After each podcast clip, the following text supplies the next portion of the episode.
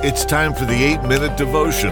The eight-Minute Devotion is a daily message that fills you with hope and encouragement from the Word of God. Here's your host, Pastor Cameron Walcott. Well, hello, friends, and welcome back to the eight-Minute Devotion, our Tuesday episode. And I am so glad that you have chosen to listen, so glad that you have chosen to join us here today, as we have this opportunity to spend these eight minutes together looking at the Word of God. Eight minutes of hope, eight minutes of life, eight minutes of encouragement from God's Word. And like we said yesterday, we're just looking at Psalm one hundred this week. It's always been one of my favorite Psalms. From the time I was young, I loved reading Psalm one hundred. Of course, it has the words, "Enter his gates with thanksgiving in your heart." Of course, the psalm talks about singing and being joyful before the Lord.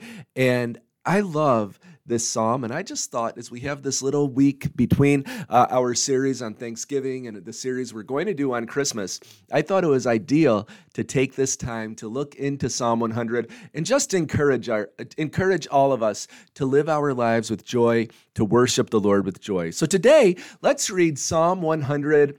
In verse three, that Psalm one hundred and verse three, it says, "Know that the Lord, He is God. It is He who made us, and we are His. We are His people and the sheep of His pasture."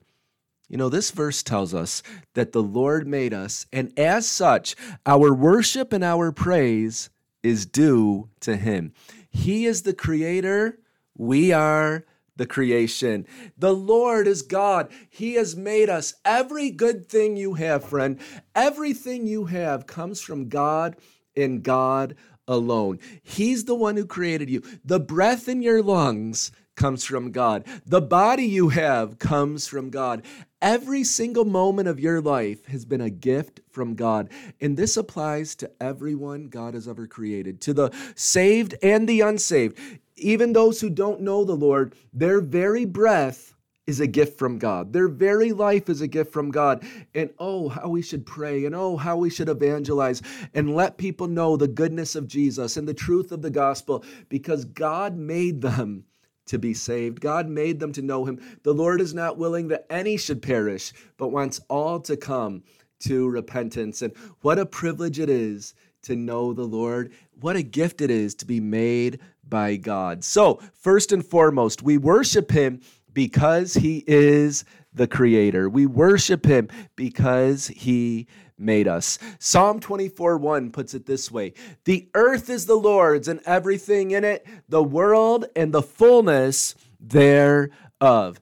Everything in the world was created by God. Everything you've ever seen was created by God. And you know, that's why for me, uh, sometimes sometimes I think we can be uh, a little worried as believers. Well, should I do this if it was once connected to something bad? Should I, you know, for me, I'm not so worried about distant origins of some things. For example, the Christmas season is what comes to my mind. Some people say, well, believers shouldn't use the word Christmas or shouldn't celebrate Christmas because it has this connection to that. And, you know, what I believe is this, Psalm twenty-four one, "The earth is the Lord's and everything in it."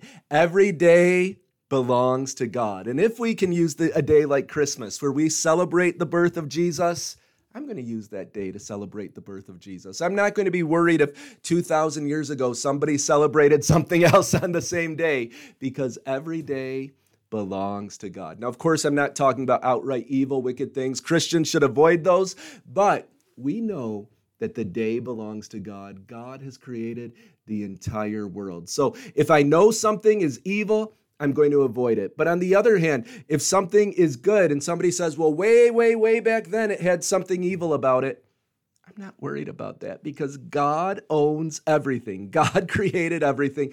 The day belongs to God, and all of His good gifts I'm going to celebrate in.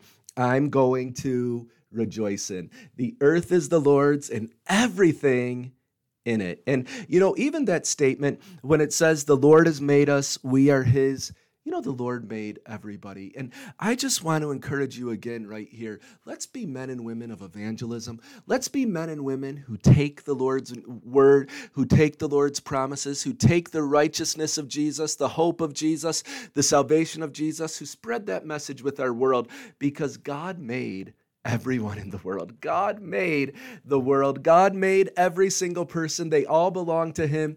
And as such, their worship belongs to him. Let's spread the good news of Jesus Christ. What I want to talk about now for the next couple minutes, it says, we are his people and the sheep of his pasture. You are a sheep of the Lord. You are a sheep that belongs to God. He is a good father. He's also a good shepherd. Jesus said that in John ten, verse nine, I am the good shepherd. You know, when we hear that, we probably think, well, that means Jesus is good. He's a good shepherd. He's a good man. He's a good Lord. And that's true, of course. He is good in all of his ways. But actually, that statement, he is a good shepherd, in the Greek, it also has the thought of he is good at the job of being a shepherd. He is skilled at being a shepherd. He is good at the skill of shepherding. So he's morally good. We know that, and praise God. He's altogether wonderful. But he's also good specifically at the job of being a shepherd. And I want to encourage you, if you're walking through something difficult in this season, if you're going through a tough time in your life, remember, the Lord is your shepherd. You shall not want. Remember, he makes you to lie down in green pastures. He leads you beside still waters. His rod and his staff, they comfort you. Surely his goodness and mercy shall follow you all the days of your life, and you will dwell in the house of the Lord forever and ever. And friends, I want to encourage you. It says, we are his people and the sheep of his pasture. That gives me such promise. That gives me such hope, because a good shepherd does not leave his sheep to fend for themselves. A good shepherd leads his sheep towards still waters. A good shepherd leads his sheep towards the green pastures where they can eat, where they can receive nourishment. That's what God does for us. And even in the seasons of life where you feel alone, you feel neglected, you feel that nobody knows what's going on in your life, friends, Jesus knows.